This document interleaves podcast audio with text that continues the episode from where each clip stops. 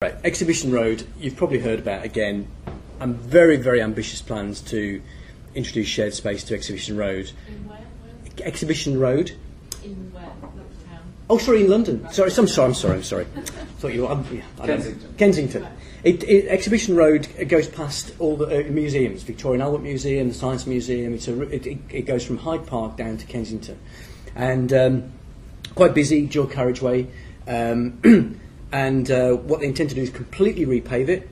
Um, one side uh, is intended to be for traffic, one side for pedestrians. Street street lights mark the boundary. So half of the dual carriageway is given over to pedestrians.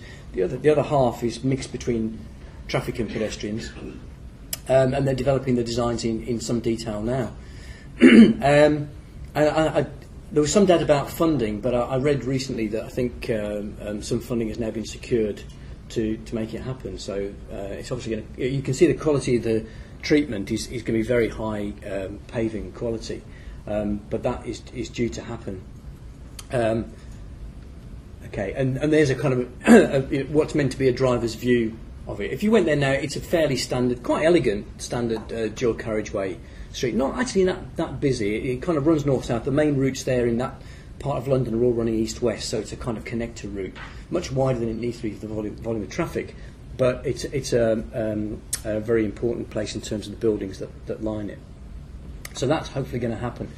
and I know that there's some work being done with uh, Imperial College, which is actually on that street, to look at different ways of, of um, using uh, detectable strips for blind and partially sighted people to use to negotiate their way through that very wide space.